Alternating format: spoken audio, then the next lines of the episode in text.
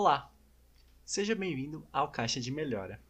Vem abrir as melhores notícias desse mundo em meio à crise do corona.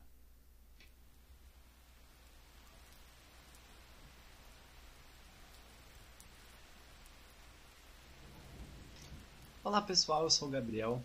Vocês já me conhecem se você ouviu o Boa da Semana, se você é meu amigo, se você me conhece, é meu familiar.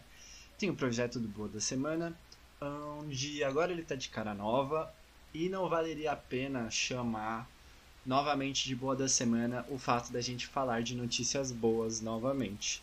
Então, é, em meio à crise do corona, eu quero ajudar da forma que eu posso, que é, primeiro, ficando em casa, assim como eu, você também tem que ficar em casa, você tem que convencer os seus familiares. Quem puder tem que ficar em casa para a gente poder controlar a crise e também o sistema hospitalar não sucumbir e não superlotar. A outra forma que eu consigo ajudar é falando sobre notícias boas em forma de podcast.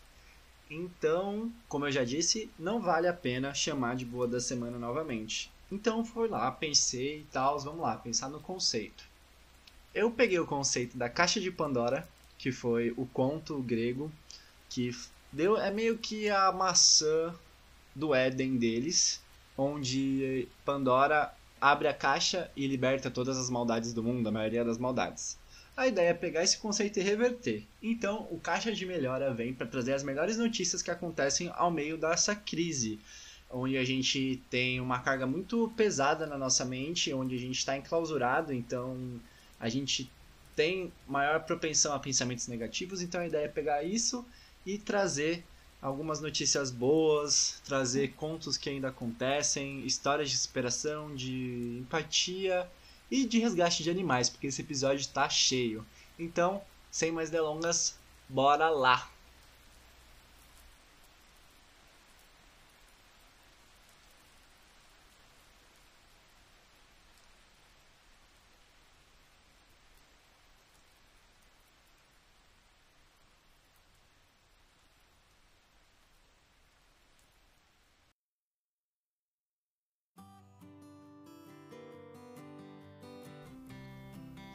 A gente vai começar na cidade de Santa Quitéria, que fica a 350 quilômetros da capital São Luís, onde a dona Bernarda Costa resolveu dedicar o talento na costura para ajudar a combater a disseminação do vírus lá na cidade. A contribuição que ela fez está longe de ser em larga escala, mas o cerne disso tudo é o amor ao próximo. A maranhense confecciona máscaras de TNT e coloca eles em elásticos e distribui para os vizinhos que também estão no grupo de risco da doença, sendo eles os idosos, os hipertensos, os diabéticos da região.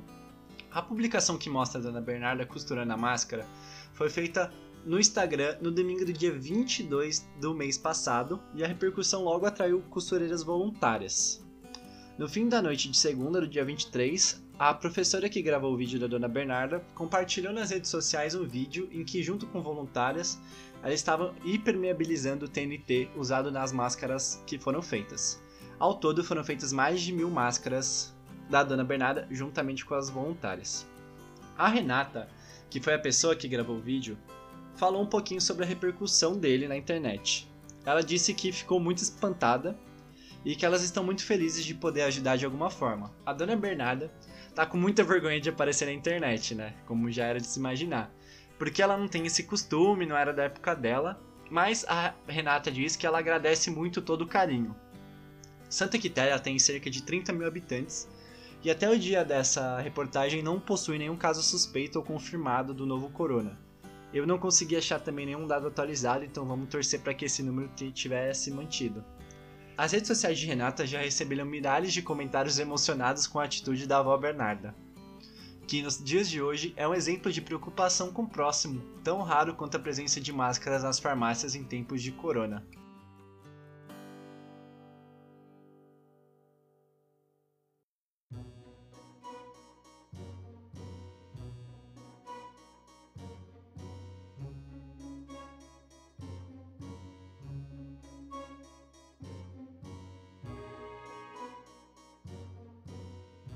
Vamos começar o nosso bloco sobre notícias de animais resgatados, falando dos koalas que voltaram à natureza após três meses daquele mega incêndio que aconteceu na Austrália. É, aconteceu tanta coisa, mas faz só três meses, né? Que ele rolou. Ele destruiu milhares de hectares lá na Austrália. E era comum a gente ver algumas fotos de alguns animais queimados ou então abandonados por conta das queimadas. Tiveram alguns desses koalas o resgate acontecendo e estão sendo finalmente reinseridos na natureza. O responsável por essa reinserção é a Fundação Science for Wildlife, que foi o órgão que divulgou as fotos do momento em que o primeiro de 13 koalas é devolvido e assim que ele é devolvido ele logo sobe em uma árvore do Parque Nacional de Canabra Boyd na região de Blue Mountains em Nova Gales do Sul, que é um distrito lá da Austrália. E essa primeira ação ocorreu no último dia 23. Também, um dos 13 animais é um filhotinho que se encontra com a mãe em sua bolsa abdominal, que é o marsúpio que dá o nome de marsupiais para esse tipo de bichinho. Segundo essa organização, todos os animais resgatados devem ser devolvidos ao longo dessa semana, da semana do dia 23. Então, agora já devem estar todos reinseridos e tomara que eles tenham vida longa aí nas matas australianas.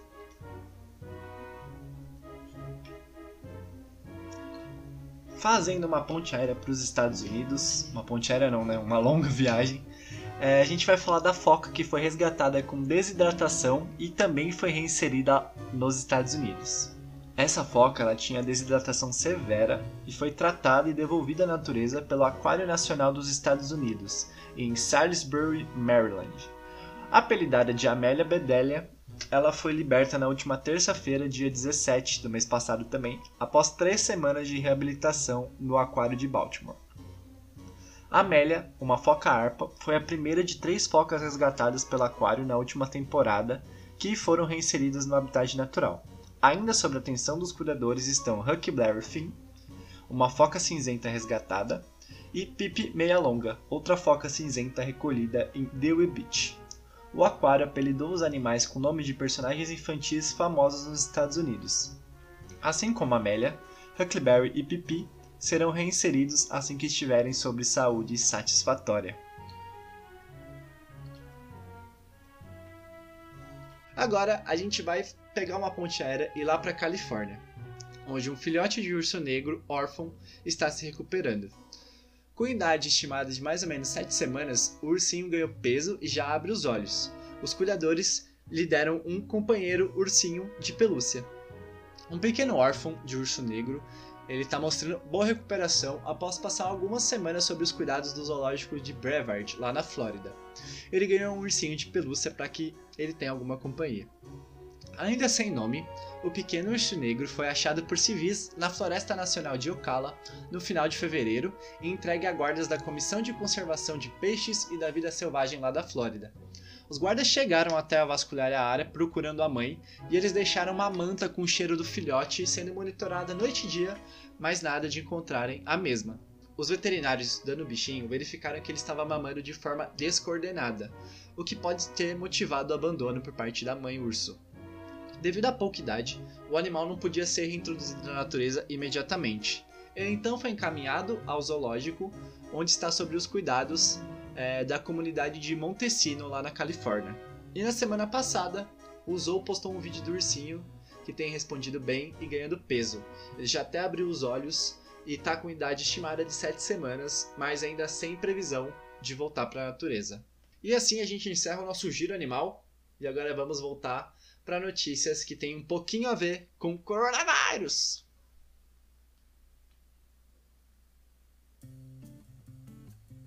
A gente vai falar sobre um caso de um homem que usa giz na calçada de casa para entreter vizinhos com obras de arte temporárias.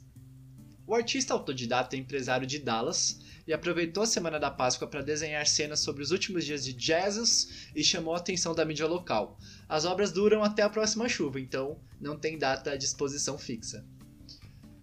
O empresário ele gosta de aproveitar seu talento autodidata para entreter os seus vizinhos com desenho na calçada e acabou ganhando muita notoriedade na mídia lá de Dallas.